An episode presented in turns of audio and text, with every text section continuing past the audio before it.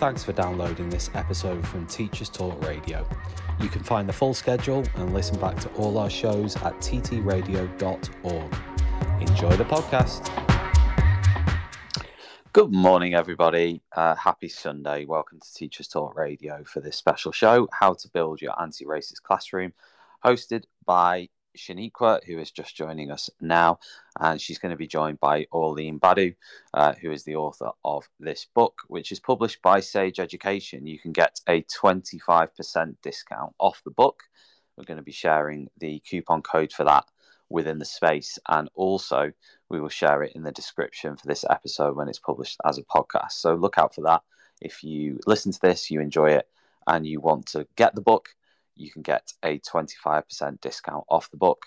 And we will share details of that during the show, but also in the published details after it. I'm now going to pass over to Shaniqua. Lovely. I love that there's this great offer because actually I feel like everyone should be getting this book. So I'm loving that there's a bit of an offer for them to use for them to get the book. So uh, thank you. And today I'm joined by Orlene. Um, hopefully she can get on. Um, and we're going to be discussing her book, How to Build Your Anti Racist Classroom. Uh, Orlene, hello, are you there? I am here. Good morning. Happy Good morning. Sunday. How are you doing this morning? I'm all right. I've had a very busy morning. I've got kids and clubs and all sorts on a Sunday. So I've done half my day already, but I'm well. Oh my God. That is amazing. That is amazing. See, that's what happens when you have kids, though. Yeah. Everyone says that. They're like up from early, yeah. just getting yeah. stuff sorted. Whilst me, I'm just, you know, yeah. surviving. Oh, we'll talk about surviving actually later. Yes. but morning. Good morning. So today and this morning, I'm really excited to be talking about this great book. It's called How to Build Your Anti Racist Classroom. It mm. is written by the amazing Orlene Badu. And for those of you who don't know, I believe she's a racial literacy expert uh, with a passion for leadership. Yeah. Uh, she is now a published author, trainer, leadership, and education consultant. Oh, Orlene, can you tell us a bit about yourself?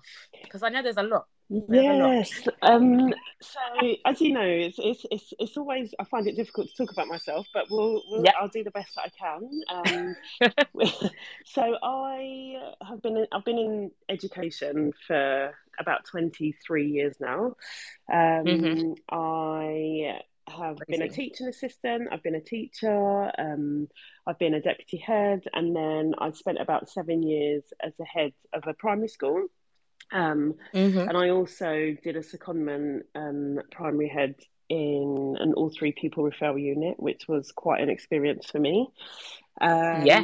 And wow. yes, and then I, due to kind of family circumstances and wanting to have a wider reach, I then worked at a local authority for a few years um, mm-hmm. kind of trying to improve outcomes for young black boys in that particular local authority. Um, and Great. then I just kind of decided that it was about kind of how I can really embed this work, but on a wider scale. So I yes. began at Hackney. I did their, I, I created their um, diverse curriculum resources, um, which were downloaded wow. by, yes, they were downloaded by educators across the globe. Um, and it was straight after summer 2020. So it was, it came mm-hmm. out at the time that staff needed it. Um, yeah. And then, so I've just kind of been building on that. So I do a lot of training in schools. I work with a lot of senior mm-hmm. leaders and staff. I've done a huge amount of staff voice and pupil voice in schools about anti racism and lived experiences both in school and outside. Um, yeah, and then that led to the book um, mm-hmm. that we're we're talking about. Um, and I'm still surprised to talk about the fact that I've written a book, even just for. Isn't it amazing? like even like when I was saying it, I was like published author. This is great, and I was like, I need to start off with that, even though you've done so much. Yeah. And, you know, even when I was telling everyone, I was like, I've got Orlene on my podcast. I'm so excited to talk to her about the book. Yeah. And actually, there were three people I spoke to, and they were like, I used to work with her. My head teacher actually said, oh. you, you actually um, were her head at one point. Oh, one my point. goodness. Yeah. So it's quite crazy. Someone else said, "Oh, what Orlene? Yeah, I know her." Yeah. it was like I used to work in her school and her husband oh, and all of that. I was like, "Wow!" And that just shows me like you've done such great work all across everywhere yeah. and especially in London. Like your name oh. is, you know, so great. So I feel quite honoured right now oh, to have you. you on and to be able to talk about your book, which, yeah. by the way, when did it come out? When did it come out? It came out in officially, the official date was June. Um, mm-hmm. It came out in June the 12th. Uh, and it's just it, so this is a journey for me because i'm yeah. still learning how to do this and you know the opportunity to kind of write a book and to talk about what i'm most passionate about um, and to be yeah. you know to be sharing that as wide as possible is a real privilege for me um, it doesn't it doesn't i'm very aware of that and trying to do my bit to kind of you know, having been a head teacher, but also having been a child in our education system a long time ago, yes. fair enough. But, you know, when I think about the challenges that I faced as a child and that mm-hmm. children are still facing today, I kind of feel like, you know, there's more, there's work to do. And yeah, this is my opportunity to be a part of that. No, and it's a great opportunity. And I think, and we're going to go through some of the things you mentioned in the book and some of the chapters, but also, unlike everyone, I'm not going to say too much. I'm not going to say too much yeah. because you need to read it. But there are some amazing things you throw out and things that I, I believe like people keep quiet about, yeah. you know, and you discuss that. And actually, it's so important that we have these conversations and we talk mm. about it. Mm. And actually, I took this book on holiday. I started oh, reading it when I was on holiday yeah. in the sunshine in Lisbon, yeah. and it was great that I, I was constantly reading it, highlighting pages like, oh my god, mm. I can relate, or this is yeah. giving me something to reflect and think about. And um, this week I was going through it again, and I've I have my NPQ assignment on leading behavior culture, mm-hmm. and literally I was like, I need to reference some of Orlene. Like, oh. it's one of those books, everyone, that I really just recommend. That I think it's, it's a bit like a you know a non-blasphemous way, mm. um, yes. an education bible. It's actually up there, mm. I would mm. say. Um, oh. You know, and it's got all the bits that I think a lot of educators and a lot of people shy away from. Mm. So if we actually, if we are, you know, how would you explain your book actually?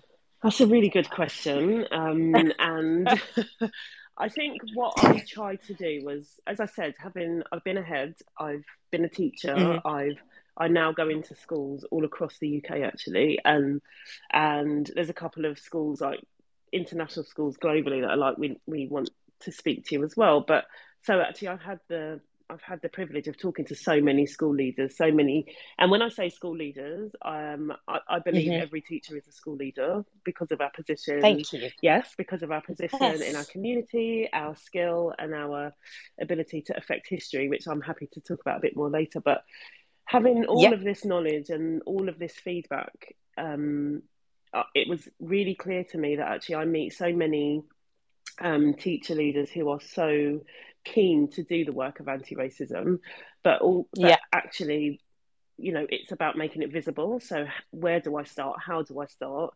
Um, mm-hmm. You know, if I've come into teaching as a vocation, which many of us have, if we've come into teaching to make a difference, it can be really hard to see where anti-racism may, where racism may exist in our classrooms or in our hallways or in yeah. our playgrounds.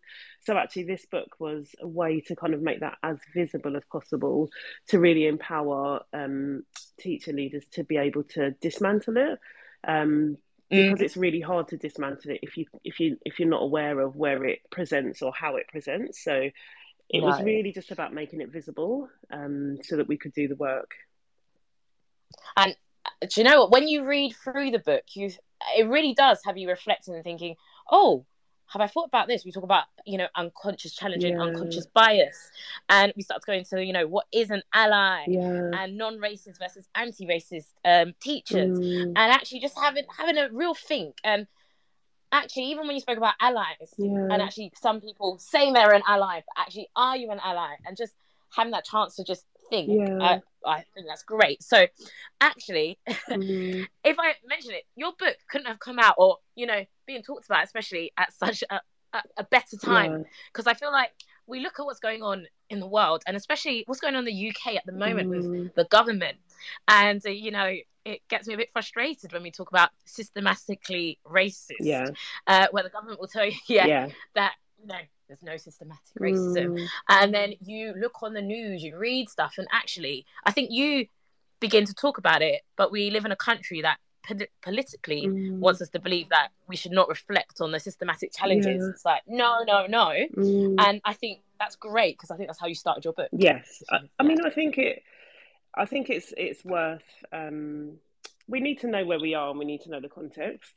So, you know, I mm-hmm. am very aware of kind of kind of power structures that may create that cognitive dissonance. So um, it doesn't it doesn't you know it's the country's not racist as per um, the government's last race report that was led by Dr. Tony Sewell.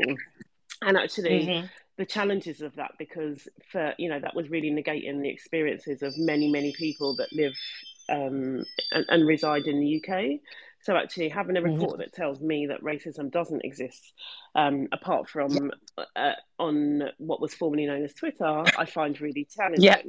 So you yeah. know, and, and and there are reasons for that. There are lots of reasons for that, which I probably won't spend too long going on to now, because if I get on the political uh, road, that would be quite difficult to come back off of. But actually, I think it's. Oh, and then I'll get started, yes. and then we're both on a little exactly tangent. So don't worry.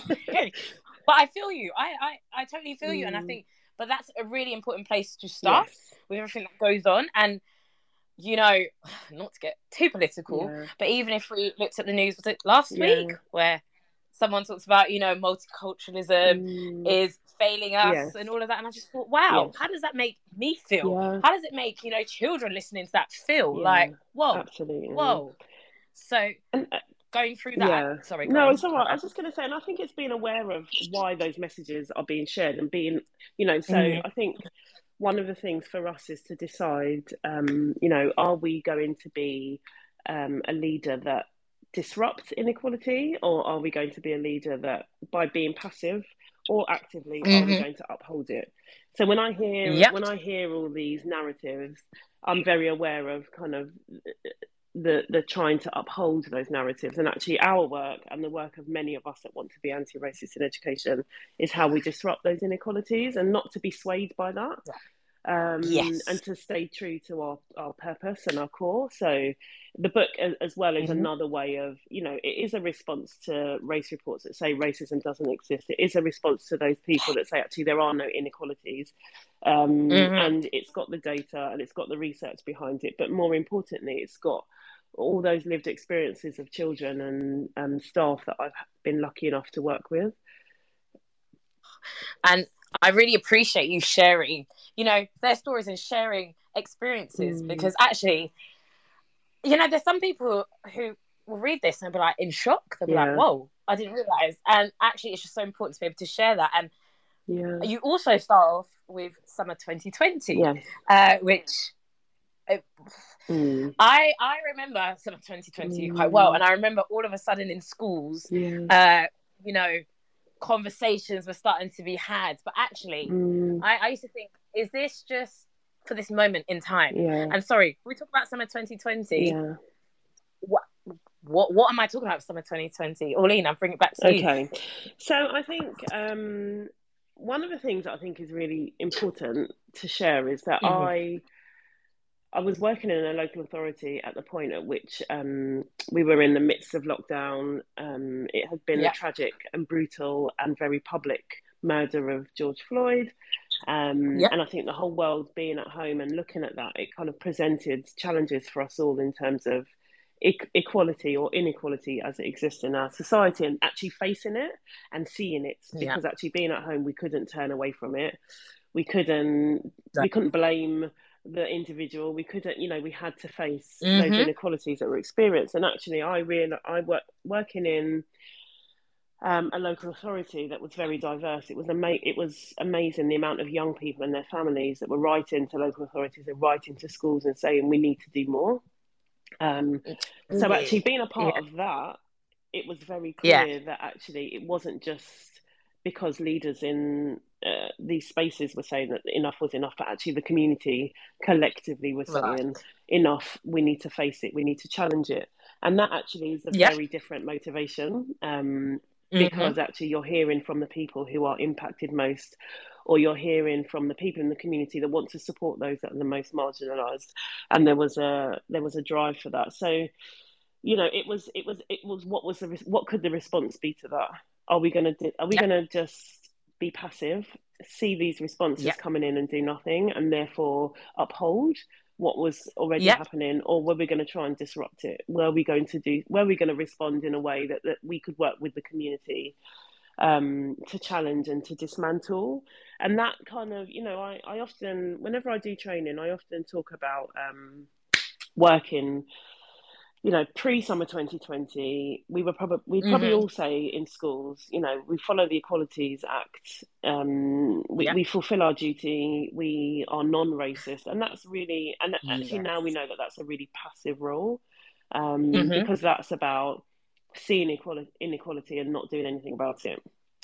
And yeah. largely, if you're not disrupting inequality, that often means you're benefiting from it in some way um, mm. but you know not but you know not facing the challenges that children face uh, i think we're really good at looking at the challenges they face outside of school but actually it's much harder mm-hmm. to face the challenges that they face inside um, and being open and True. honest about that and actually this work was about actually let's moving on from that post summer 2020 how do we be mm-hmm. anti-racist and that's an active role how do we yes. disrupt inequality where we see it? How do we have those challenging conversations? And they are challenging.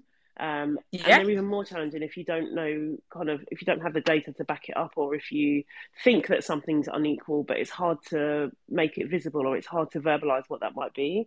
So this yeah. book was really about how we move from that passive space into the active, and I hope that um, I hope that it kind of really kind of does that work of you know many of the staff that I talk to saying we don't want to we're not we don't want to be passive.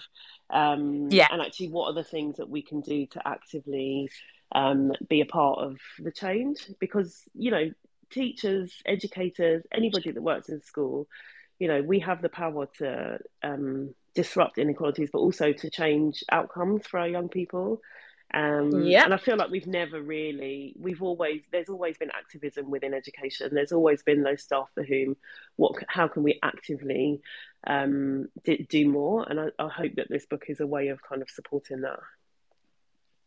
No, I, I definitely think it is. Mm. And I think, mm. like you said, it delves into those quite hard conversations, but conversations we need to have. And I remember reading your book, but also the conversation I was having around that time mm. when it came mm. to white privilege. Yes. And what I loved is you go through and explain mm. what that is. Because I think as well, with wordings, people are like, what are you trying to say? Yeah. What do you mean? Yeah. Uh, I don't have privilege. Yeah. And actually, and I think I'm just going to read a little section from your book where you talk about white yeah, privilege. Yeah. And you say, white privilege does not mean that life is easy, without challenge, and has been handed to you on a plate. What it can mean is that you see yourself in every advert as the norm. You go to any shop, anywhere in the UK, and buy foods that reflect your culture. You can go to any business and expect to see a senior leader that looks like you.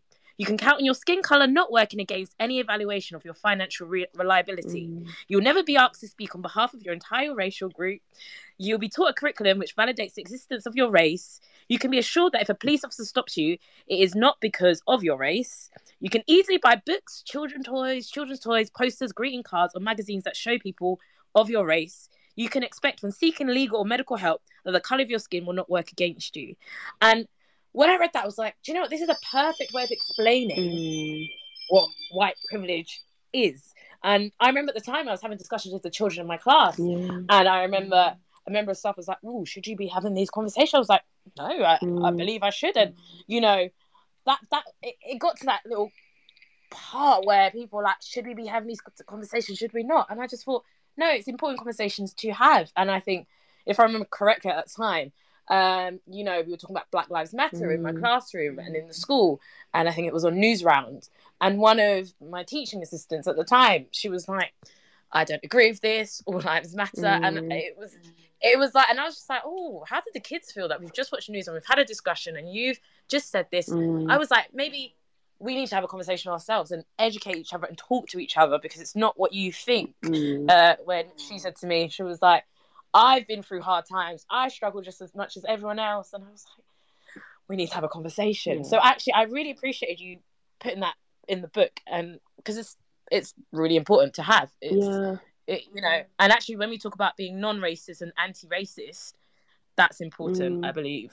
And I think it's I I, I, comp- I I'm thank you for that description of it because actually I think it's really it is important. And what I would mm-hmm. say is that whenever I start any training that I do, um, I always start with kind of just being clear about the terminology because yes. everybody needs to be coming from the same starting point. And that was the purpose of the book as well. How do we have these racially literate conversations um, mm-hmm. as teens. And actually, to be racially literate is to have an understanding of how race and racism works in the UK, um, not to turn away from it to understand it.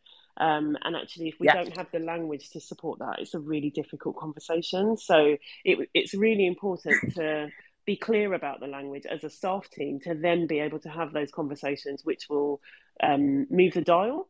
Um, so mm-hmm. I, I, think it's really important. So when I, whenever I um, to schools, I will always have that conversation, and I do. I do often get challenged um, about, you know, it's really important for all lives, and every yeah. every protected yeah. characteristic is important, Orlene. Um, and yes. I, I, I don't, I don't dispute that at all. I think every child in our care is of huge importance um, and mm-hmm. value. Mm-hmm. The issue that we have is that they haven't always had the same experience of value um, and having a sense of belonging and you know systemic racism that exists across our society um, and therefore will be present in our schools is a huge barrier for some of our children so yes we recognize yeah. that every ch- every child is important but it's about yeah. understanding that actually we've had an equalities duty for decades that hasn't mm-hmm. had hasn't had enough of an impact on those children whom are marginalised because of their race. Um, yeah. So actually, we're not saying n- nobody else matters, but what we are saying is, and what the research tells us is, the more that we focus on the group that are most marginalised within our society, the better the outcomes for all. Because actually, if you do the best for that group, by by the very mm-hmm. nature of that, what you're doing is upskilling your approach, your your experience, your knowledge, which will the byproduct of that is that everybody will benefit from that. So it's not about mm-hmm. um, it's about let's focus on the group that experiences the most disadvantage, systemic disadvantage, mind, um, and then by doing that, it improves outcomes for all. And actually, that's that's a, that's a space that we all have to commit to um, and be prepared to. And actually, uh, largely when we focus on race, the difficulty is not about, you know, I'm what would I say? I'd say that I've heard every reason why we shouldn't focus on race in my work with mm-hmm. schools and other organisations as well. So I'm used to hearing hey. it's about everybody. Yes. I'm used to hearing you. Ha- where's the research? I'm used. It, it's all the mm-hmm. things that you know because actually it's a difficult concept um, yes. to grapple with, and that's okay. Yeah. That it's difficult. That's okay that it might bring up particular stir particular feelings. That's okay that. Mm you know, it we might find it challenging, but actually, what's not okay is the experiences our children are having. So yeah. you, we have to push ourselves through that because actually, the privilege of discomfort is very small in comparison to the lived experiences of the of some of the children that we're serving. So actually, my mm-hmm. discomfort actually that's a privilege that it's only discomfort we feel. Um, mm-hmm. And I, you know, sometimes I, I kind of think, you know, when people talk to me about privilege, because actually, it's again thinking about that political concept context, but the media also will kind of sell that idea of, you know, if you're called privilege, it means you've got a seven bedroom house, it means life is easy, yes. and obviously that's not mm-hmm. the experience for everybody no. in the UK, and nor is it the experience for everybody who is racialised as white in the UK. So, but that's not mm-hmm. what it's about. It's about um, no I think a really good way of summing it up is that privilege is, you, you know, to have privilege is to live with the absence of racism. And that's really important for us. Yeah. To, if you don't experience racism in the UK, that is a privilege. Mm-hmm. And I think it's really a really helpful um, resource to kind of have a look at is maybe Peggy, Peggy McIntosh's Invisible Knapsack, which is about kind of assets that are in this weightless, invisible knapsack, which is all the things that you mentioned from the book already. And I think it's mm-hmm. really important to recognize that life is not easy, life is challenging, life is difficult, but there are some for whom um, there are unearned assets just by the very nature of characteristics that you're born into. And it's been mm-hmm. it's been mm-hmm. able to have those really adult grown up conversations about that um, and to be able to mm-hmm. think about how we use our privilege to benefit our children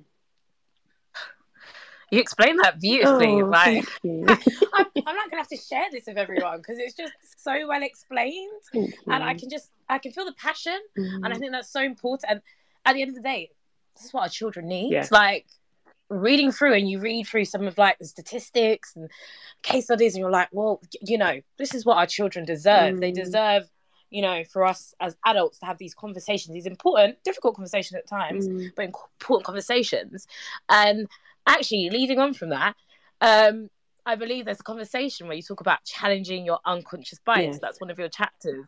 And actually, I think go on. I'm interested. I know a lot of people will be like, I don't have yeah, any. Yeah. I don't have any. I don't know what you're talking about.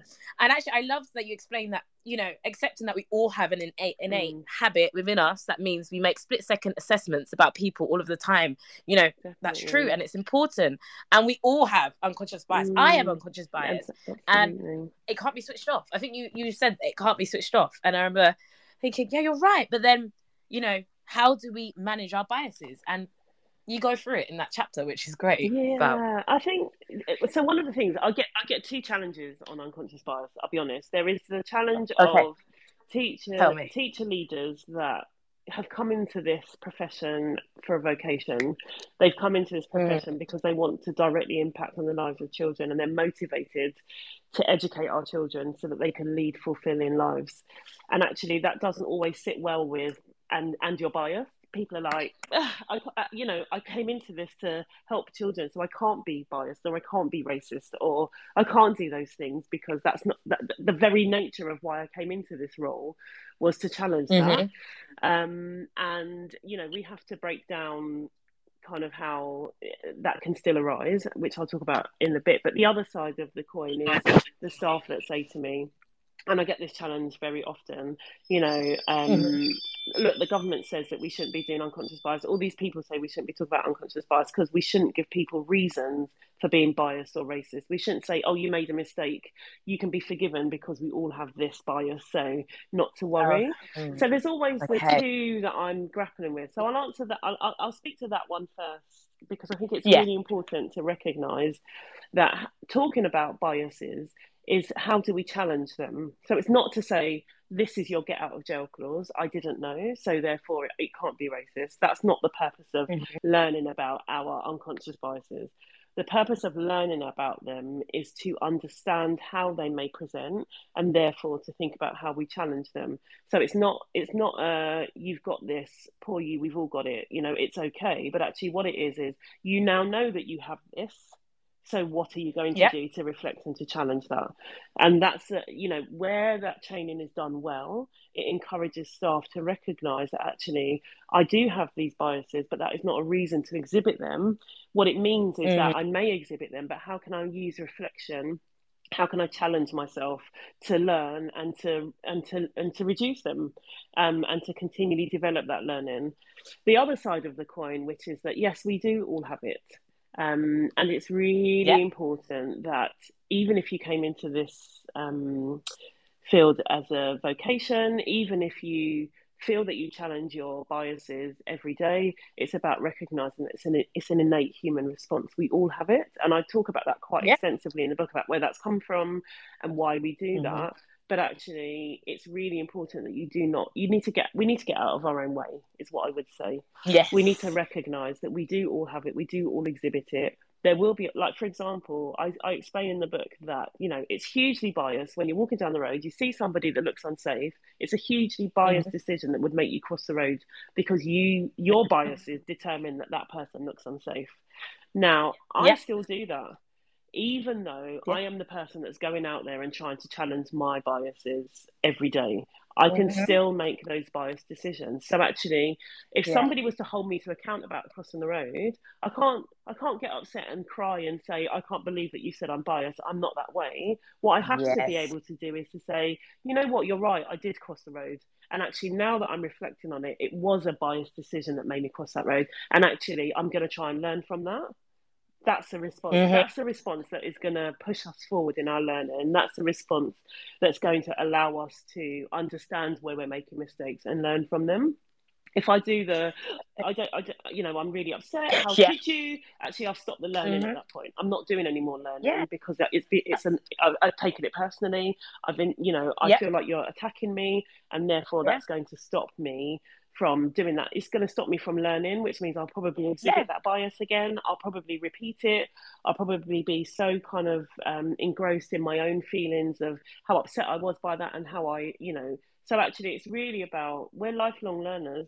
And I think it's really important that anti racism has to be a part of that lifelong learning also.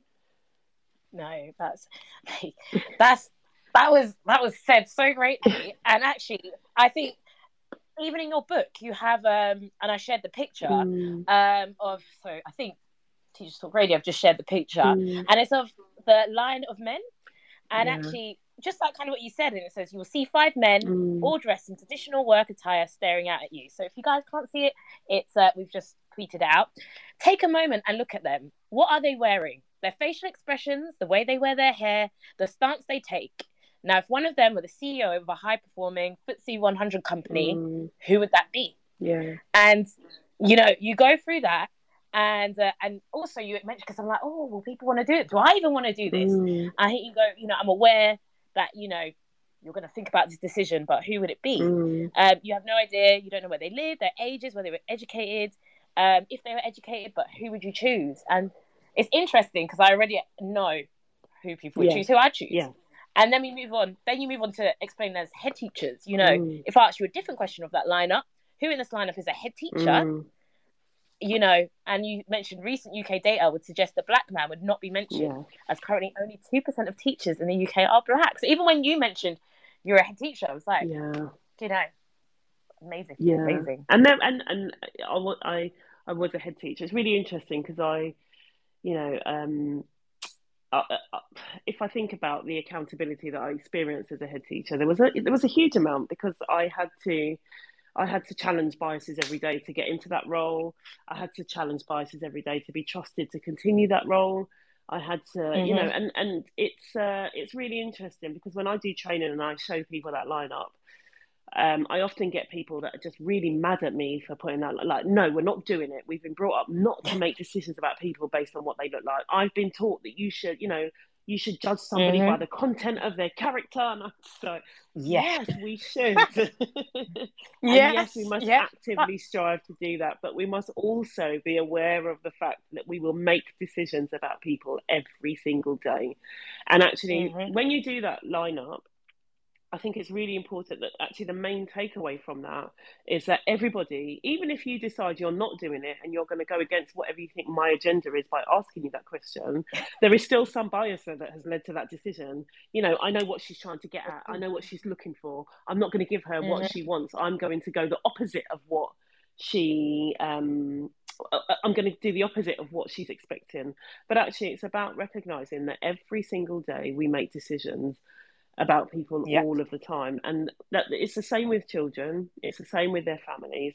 When they come and present to us we have our pre our preconceptions of what um what to expect uh yeah. how to what what we can trust um, what feels safe. Mm-hmm um, what feels, you know, what feels like what presents as what a parent should present as, as opposed to, you know, so actually it, it's really important that if we don't know that, then how are we going to do the work of dismantling inequality? If we're if we're fighting on that point, how are we going to yep. do the work that is necessary? So actually, we it, it, we do make decisions about people every day, and actually, the more stressed we are, the more difficult those decisions become, or the more the more seeped in bias that those decisions become. Because when we're stressed, we need to our brains we like we like to understand we like to everything needs to make sense to us so actually when we're really feeling stressed we will qu- quickly make decisions we'll quickly categorize people to help us to feel in control of the situation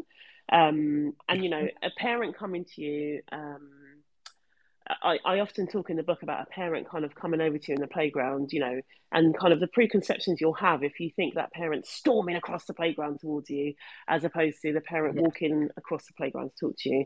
The preconceptions you'll have if it's a Friday afternoon and you're exhausted, you've been mm-hmm. teaching all day, and a parent comes and asks you a challenging question. It's all the things mm-hmm. that it's all the biases that will. So that lineup is hopefully a way of people understanding that it's something that we all do, and it's something that we all have to challenge within ourselves, and which I haven't mentioned today, it's something that we have to challenge in each other. Yeah. Yes. Mm. Yeah. We do have to challenge it in yeah. each other, and, and, even just listen to you. I know it's not easy mm. at all. It's not easy at all, but these things need to be done. And Orlene, I'm really enjoying this. Oh. I'm just, and I can see that a lot of people are listening. Yeah. Uh, thank you to those who have uh, tweeted and or xed whatever we say nowadays mm. and are enjoying. Please do share the space on X or Twitter. I still call it Twitter, but please, please do. If you are enjoying this conversation, please do share the space. Feel free to call in if you have any questions, mm. anything you'd like to ask Orlene or share. You know, please do. We'd love that. And what's great is that Sage um, Publications they have given us a discount code, oh. and the discount oh. code is TTR25 uh, for this book. So if you purchase directly from the Sage website, you will get 25% off. Uh, the code has been retweeted and it's been tweeted on the Teachers Talk um, Twitter page. Um, but it is the discount code is TTR25. Tell your friends, tell everyone, and please do call in, please share the space because uh, I'm very much enjoying talking about this book. And can I just mention to everyone, I think what's great about this book is, you know, Orlene does explain everything. She breaks it down, but she doesn't overload you mm-hmm. with too much because she breaks it down by, you know, giving you great, informative, relevant statistics. There's always questions. Mm. She gives you questions to think about. I love the reflection pages because there's just these reflection questions where I'm like, oh, I could do this in my classroom. What could I do? Who could I talk to about this? And there's um acts, so there's things to act on, which is always so great. Where I'm like, I want to get this started. Let's move on with this journey. Mm. Let me mm. not just say it. Let's do it. There's activities for you to act on. Um, there's case studies where you see what schools have actually done, what they put in place. And actually, there's quite a few where I'm like, oh, that's a great idea. And I can see, oh, they've worked together to realize there's a problem here mm. and they're moving forward as a school. Um, there's plans. What's great is references. So even at the moment, I'm going for it and I'm like, I want to references because I'm always like, I know people will be like, who said this? Where'd you get that from? She's got the references in place, resources. There's documentaries she mentions you can watch, films you can watch, books you can read, scripts to use in the class and school. So it's honestly, I I think it's such a great book. So I do highly recommend. So please, mm. um, get it off the Sage website. Get it with your twenty five percent off discount code, and uh, please do tell people to join the space. But I'm gonna go to well, reading up about you, Orlene, it says you're a racial literacy expert. Yes. And it's mentioned throughout your book the word racial literacy. Mm. But what is yeah. what is racial literacy? So this is like my number one question.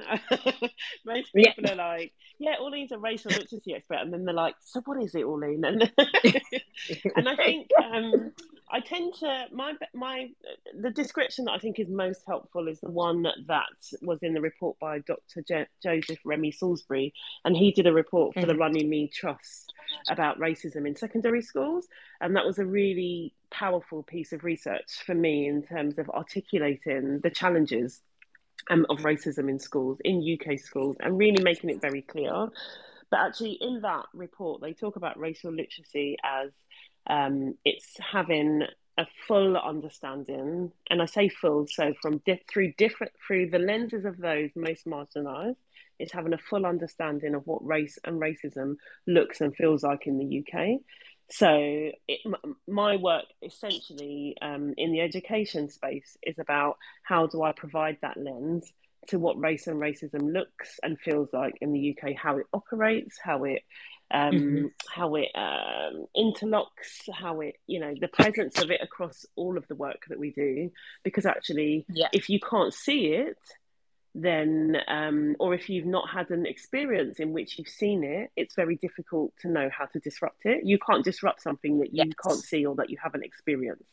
So I yeah. often see my work as, you know, being that person that allows schools to see where it exists and how it exists and to then be able to have the tools to tackle it.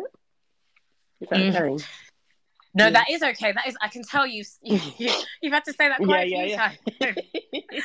but, okay, and you mentioned this, and I'm just going to ask, I feel like I know the answer, yes. but is, ra- is racial literacy a whole school responsibility? Oh my goodness. So, in a word, in a nutshell, yes.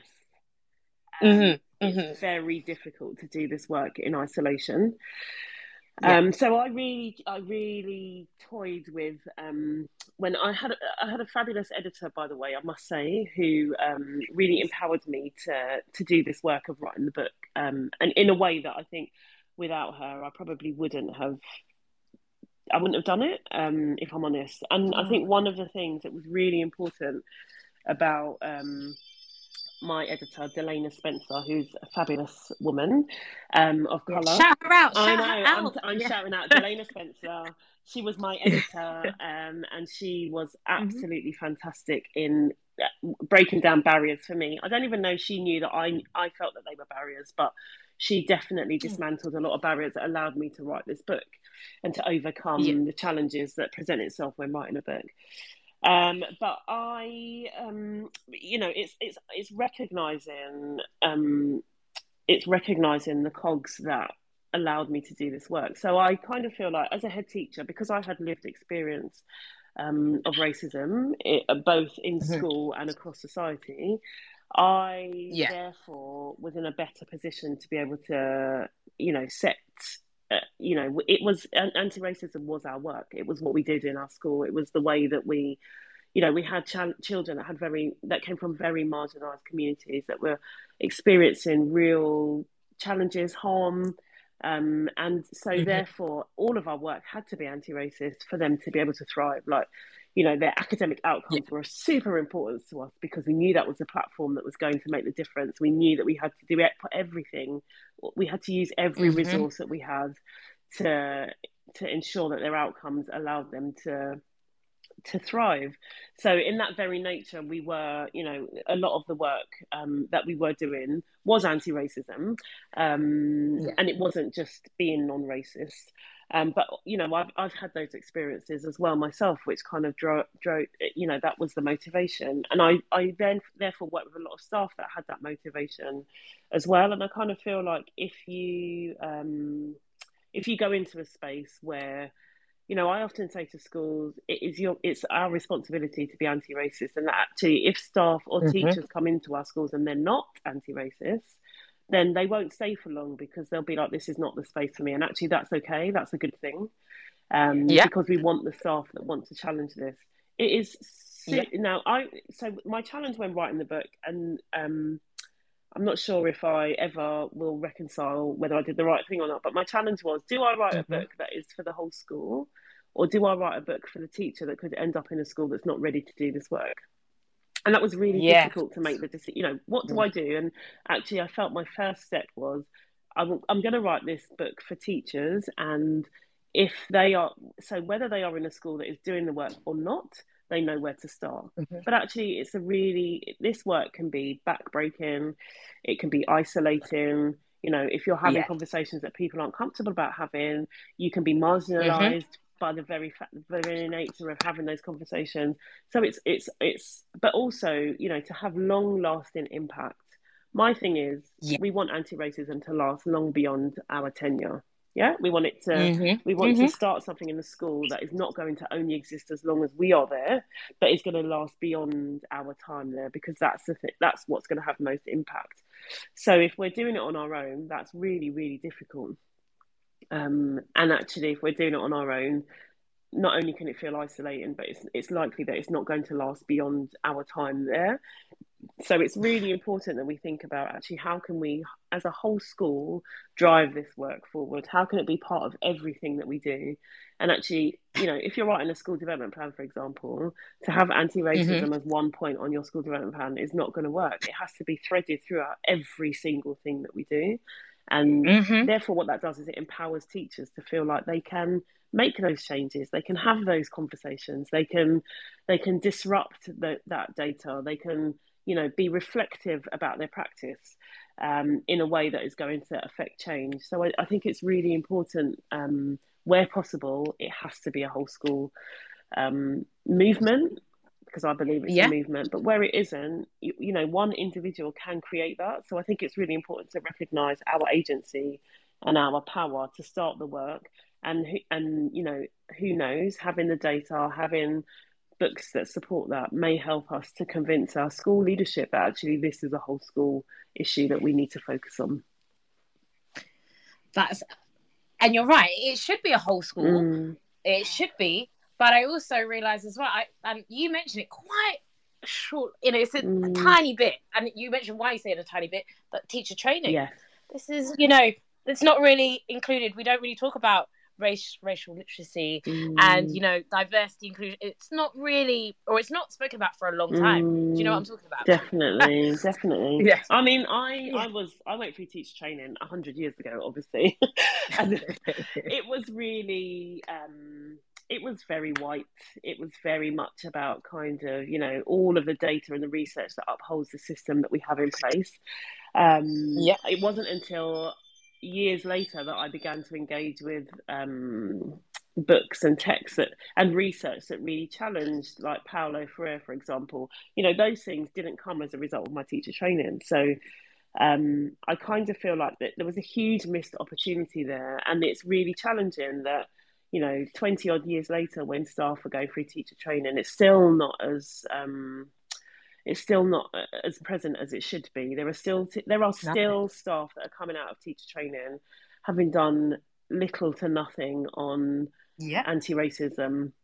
Um, and now lots of people tell me, well, we do it on inclusion, so we do it on, you know, thinking about all yes. children, but actually yes, that, that, focus on mm-hmm. anti-racism there, there's no mandate that says it has to happen. So therefore, we're relying on teacher training, um, t- teacher trainer providers to to want to do that work. But actually, that reliance means that they can if they choose to, and they cannot if they choose to. Mm-hmm. Um, and I think it's really dangerous when you live in areas where, well, we have, you know, we don't have many diverse communities, so it's not it's not an issue here. Mm, yeah, actually, the more mono, the more mono, monocultural your area is, the the the the deeper the necessity to do this work for a variety of reasons. Um, the main reason being that you're developing the anti-racist leaders of the future. So if your children are not seeing anti-racism wherever they are, they're not going to be the leaders that drive it when they're in those positions of leadership. So it's it's it's imperative for all of us. But I one of the things I would say as well is that I you know I where where it is happening in teacher training, which is fantastic. Mm-hmm. I often also don't really think it's we're not hearing from the voices of those that are most marginalised. So, yes, you know, if you're being taught a module um, by mm-hmm. somebody mm-hmm. who has lived experience, they're able to make that visible for you. They're, ma- they're able to help you to understand the way that that impacts. Um, if you're being taught by a module, if you're being taught a module on anti-racism by anti-racism by someone that hasn't experienced and hasn't experienced racism, it's a slightly mm-hmm. different mm-hmm.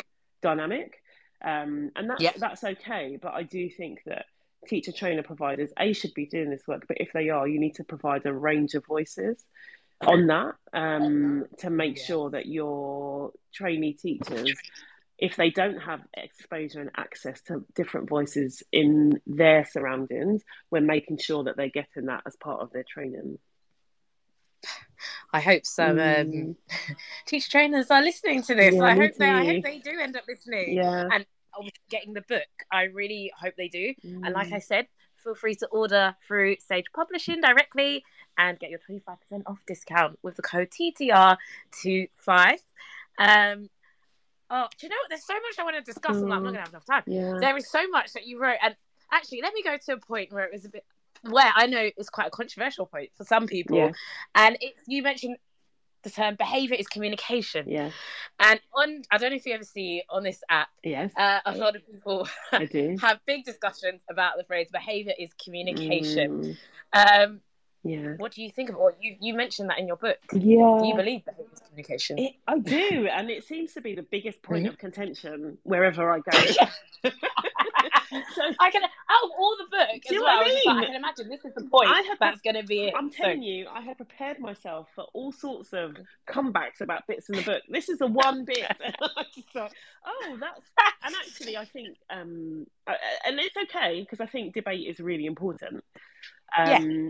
And I think um, I'm coming from a position of having been in schools and experienced a range of behaviours that have been displayed and actually, I do not think that any child is born with an inherent need to just disrupt for no reason at all, other than I feel like it, or I need attention, or um, I'm going to disrupt my teeth. Like I, I do believe that even if a child is um, whatever their reason for the behavior that they're exhibiting, it's communicating something. Yeah. So mm-hmm. it's not, mm-hmm. even if you think um, they're just misbehaving. It's communicating to you that they're they're misbehave that they want to misbehave. Um, I don't necessarily believe that um, children just want to misbehave. I often believe that they are communicating something, and whether mm-hmm. they're mm-hmm.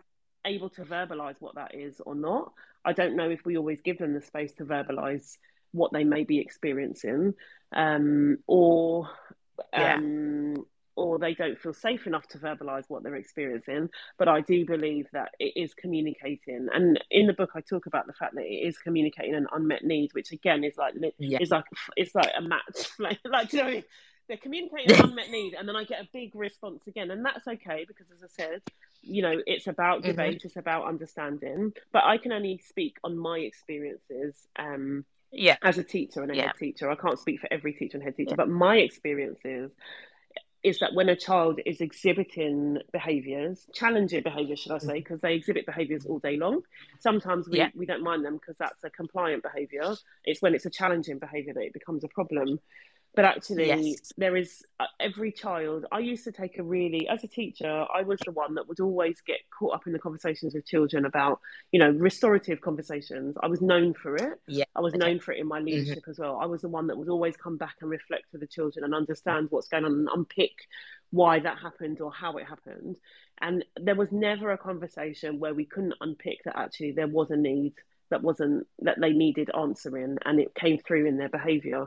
And that didn't that didn't mean that i would say to children well that's okay then because you had an unmet need. Yes. What it meant was yeah. now that we were able to unpick and understand what the need was we were able to then find a response that would have been appropriate. We're able to talk about a response. Mm-hmm. and actually some children have the privilege of having that experience all the time. There are some children for whom they make exhibit an, a challenging behavior um, and their and their teachers may well take that restorative approach may well say oh gosh that's not like them may well try to mm-hmm. find mm-hmm. ways of supporting them may well go and speak to their dsl or you know go and speak to their team and say i need some help this child you know is really dysregulated this is not what we're used to but it's by the mm-hmm. same token it's recognizing there are some children for whom when exhibiting those same behaviors we hear things like they chose to misbehave um, you know, they're, yeah. they're they're kicking off as opposed to they're dysregulated, and then they get pushed down a behaviour route, a risk based approach, yeah. as was talked about in the Child Q report. Um, and actually, so you know, there are children having different experiences about their behaviours and the support mm-hmm. that they mm-hmm. get as a result of it. Um, and I yeah. think it's really important for us as educators to be really clear about what responses are all of our children getting. And it's not difficult to do that because all you have to do is go back and reflect on your behaviour data. All you have to do mm-hmm. is go back and reflect on the, you know, if you've had to log a behaviour incident, the way it's been logged, the language that's been used. Um, yeah the way the child has been viewed, you know, using words like dysregulated versus kicking off, using words yeah. like um, I was really concerned versus this child chose to do this, using words like I'm going to sit down and speak to the parents so we can come to a solution together versus I'm telling that parent that their child's going to be re- removed from the classroom. It's, you know, how do we reflect on those decisions that we're making? And reflection mm-hmm. is really an important part of the whole of this book. So, that's you know all the research says if you're going to disrupt racism if you're going to disrupt bias you have to be able to reflect on your actions and that reflective practice mm-hmm. is going to be a really important part of all of this work yeah and actually it can be hard though it can be hard yeah. to reflect but i think you have to be honest with yourself mm-hmm. and i think mm-hmm. a lot of it you what's great is like in every chapter all the time there's reflections You've put the mm. questions in place and actually you know i remember sitting there and i'm like okay reflecting on this. How do I plan this? I think when it came to this chapter, you spoke about behavior being communication. Mm. Oh, behavior is communication.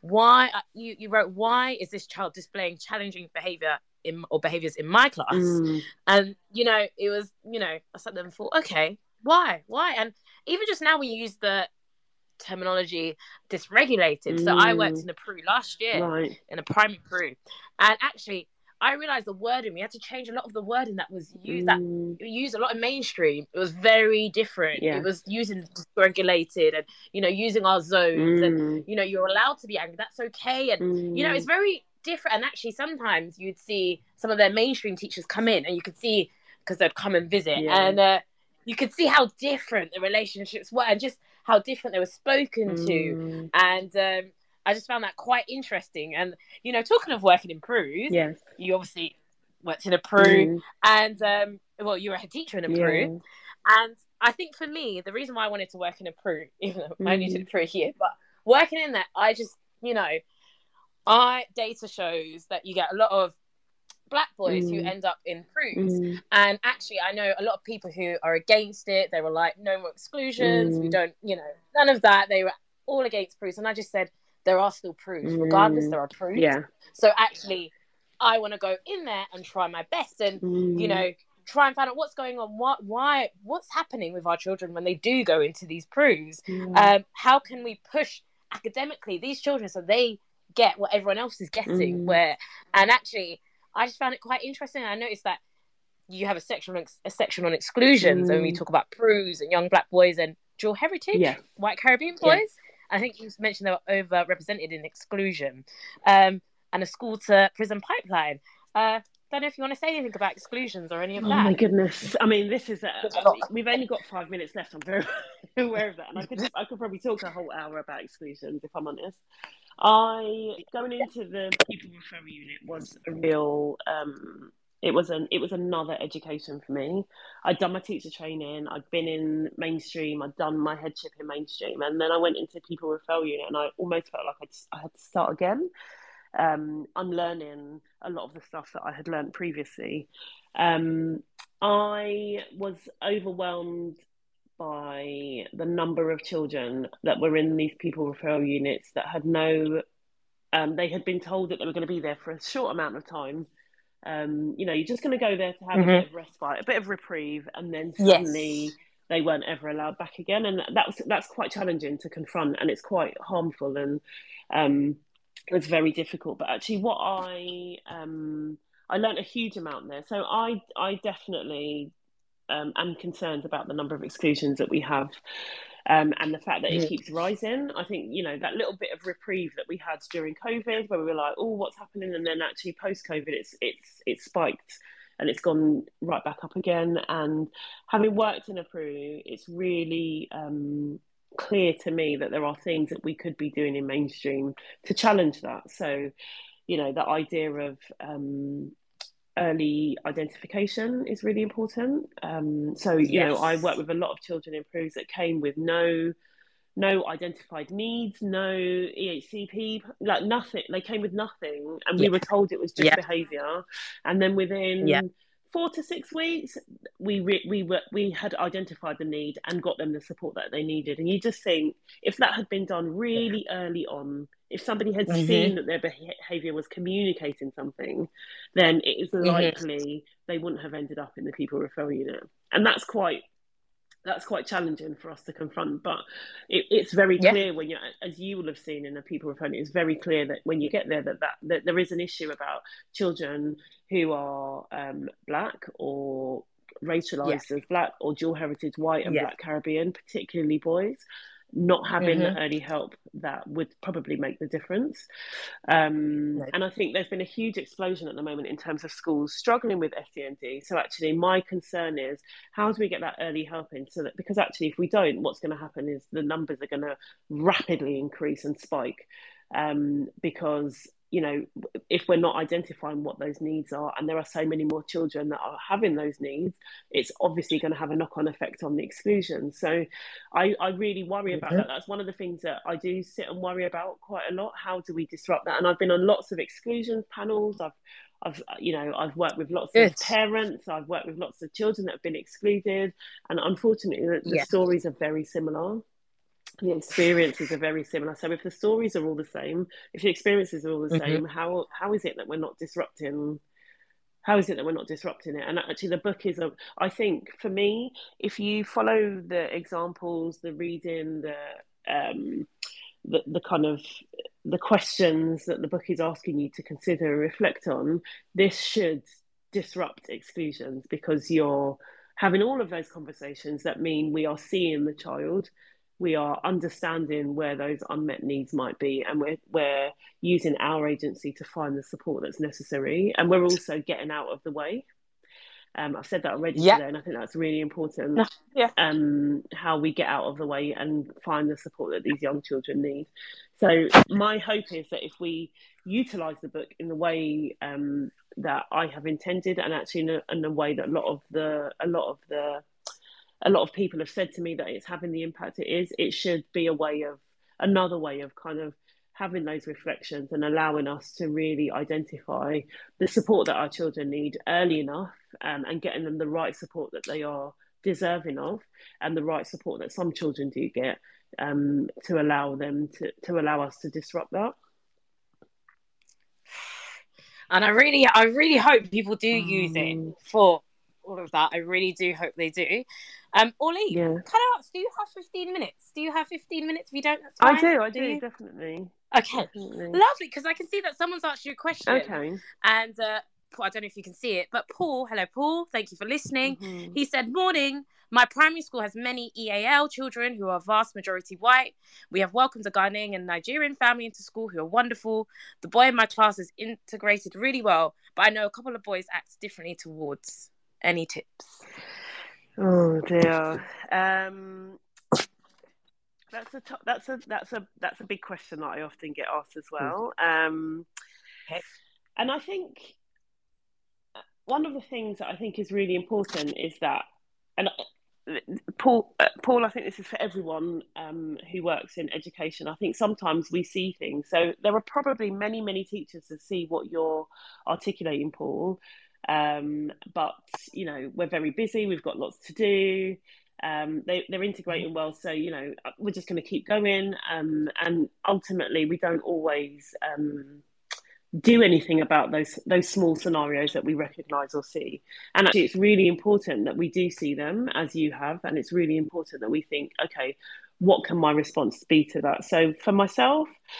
Um, I, as I said, having those restorative conversations was really important as part of my practice. So, um, if I see it, how can we have a conversation to explore that further?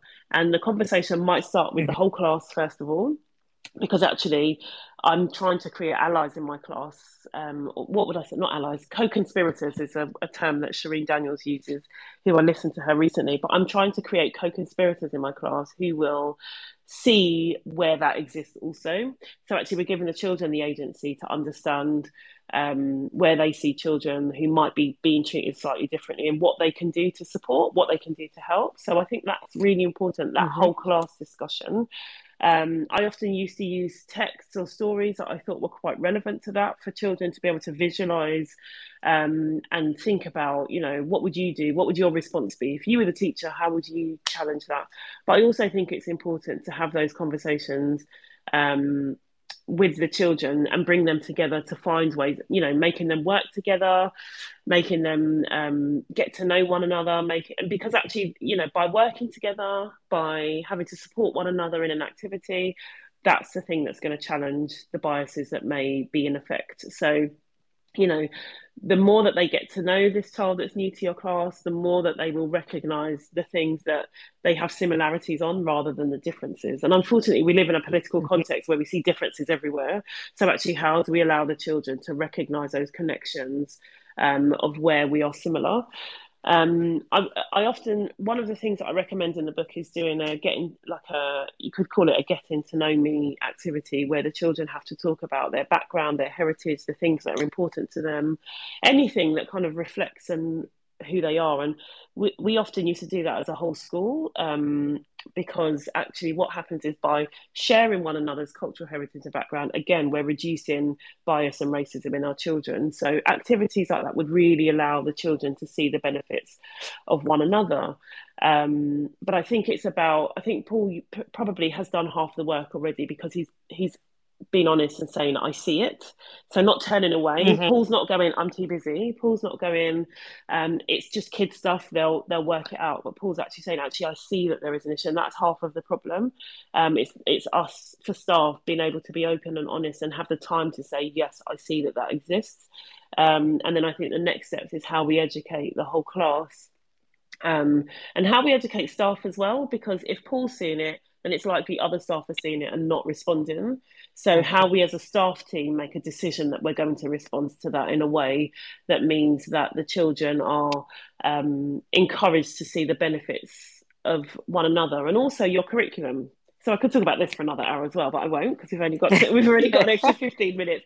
But actually, the power of the curriculum in educating our children about why they should be why about the importance of all of us um, and the importance yep. of um, everything that we do in terms of, uh, you know, we've all kind of contributed to the UK, and the children need to understand that and see the power of all of us. And actually, the curriculum will be a really powerful way um, of addressing that as well. Because if the children are continually seeing a, a decolonised or a diversified curriculum, they are continually seeing the power of the collective and why they are all important. I hope that's a helpful answer. Uh-huh. It was really informative. So let us know, Paul. Yeah. Let us know. Thank you so much. Thank you. And actually, another question popped okay. up just after that, and we've got from sorry if I've said this wrongly, so or the wrong way. So Robbo, but please feel mm-hmm. free to mm-hmm. correct me.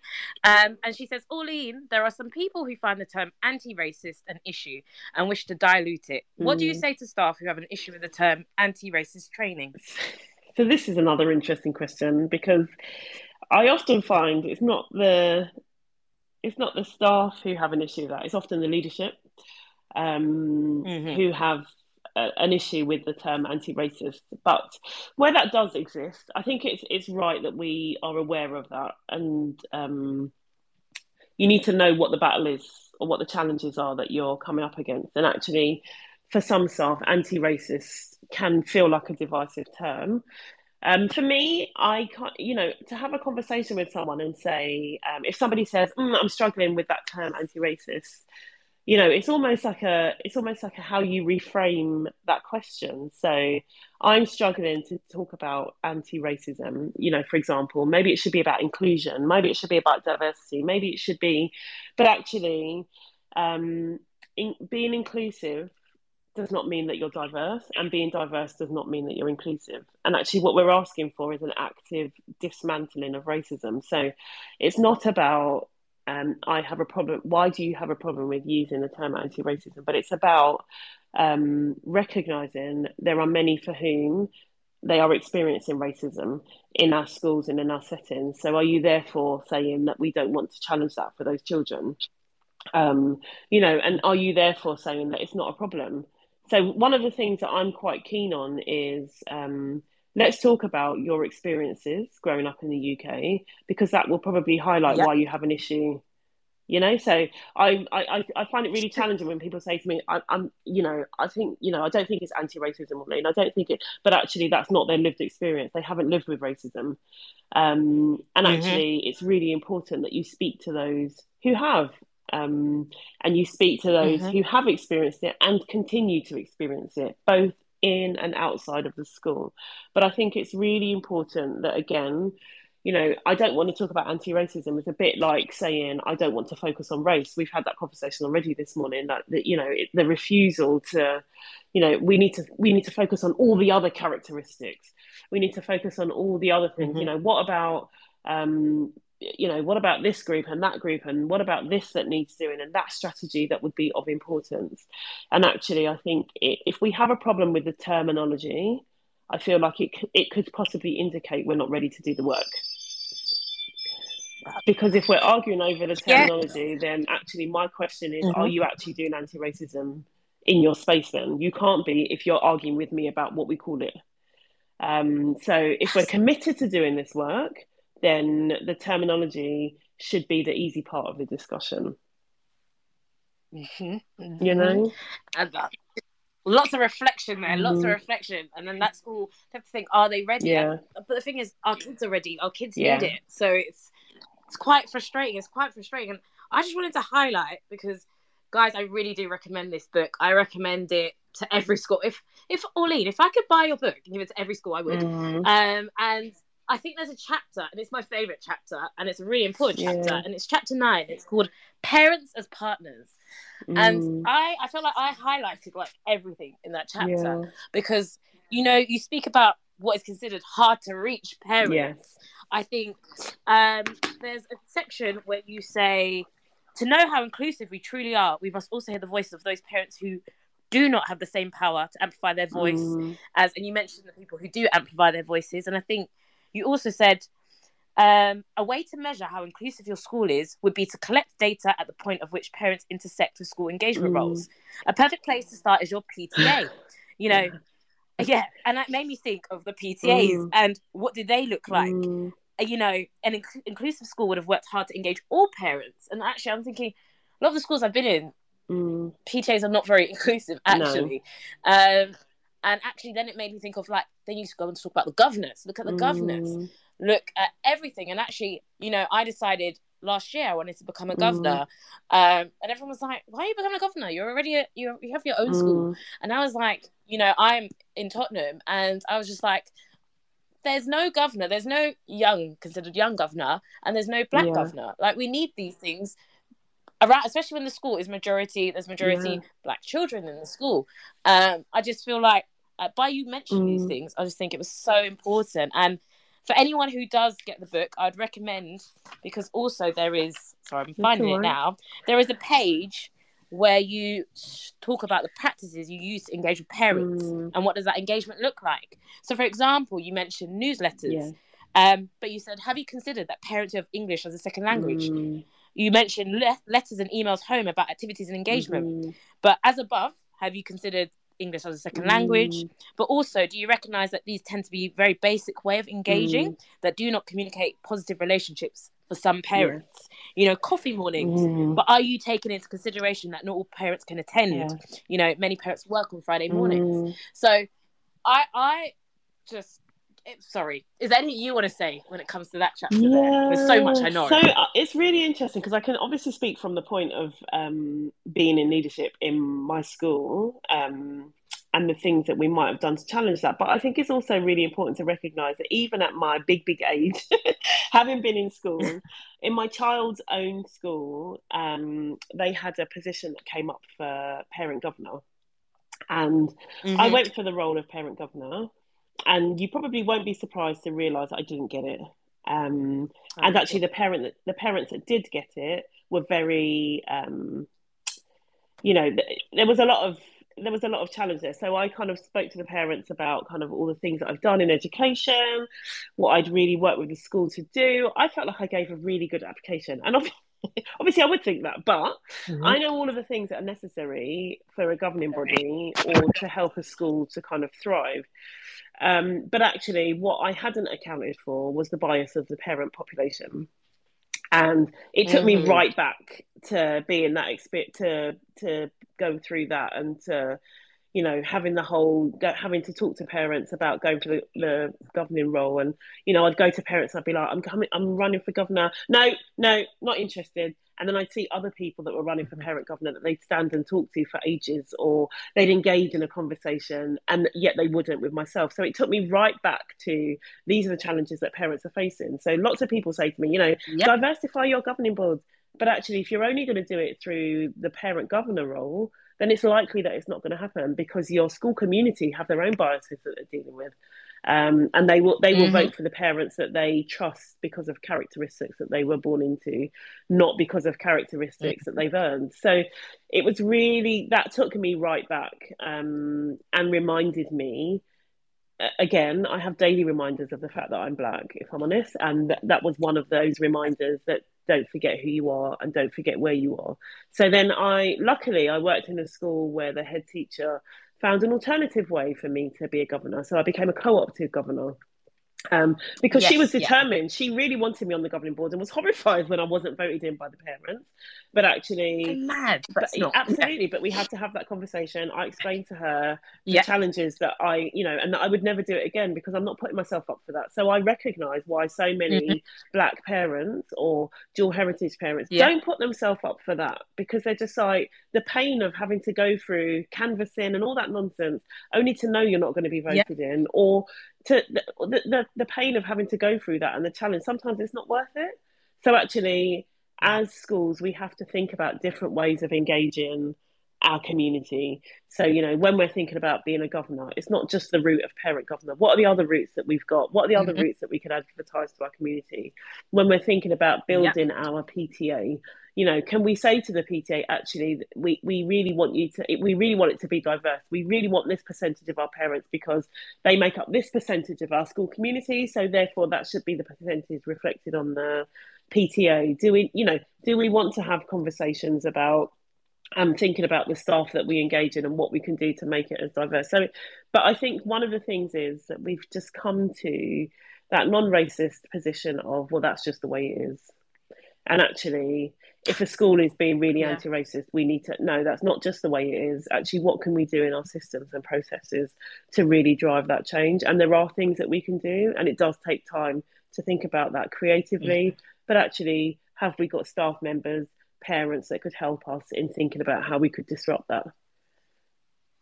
That's that, that is it. That mm. is it. And I, I really do hope people are listening to this, and I really do hope they go on to purchase the book because honestly, Orlene, thank you for giving up your time oh, today to talk about your amazing book. Thank you to everyone who's been listening.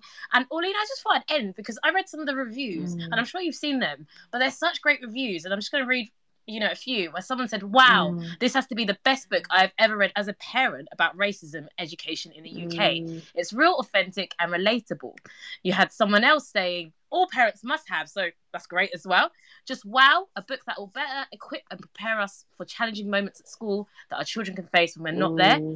Um, you had someone else saying, if there's one book, buy this one. And this person said, I've worked in education for 20 years and it was the first book I've read that reflects today's classroom and education for our children.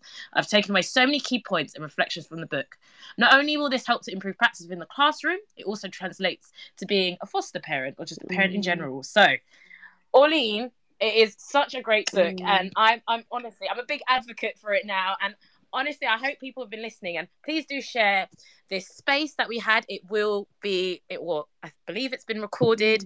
Mm. Um, it will be on the same link. So feel free to share. People can listen back.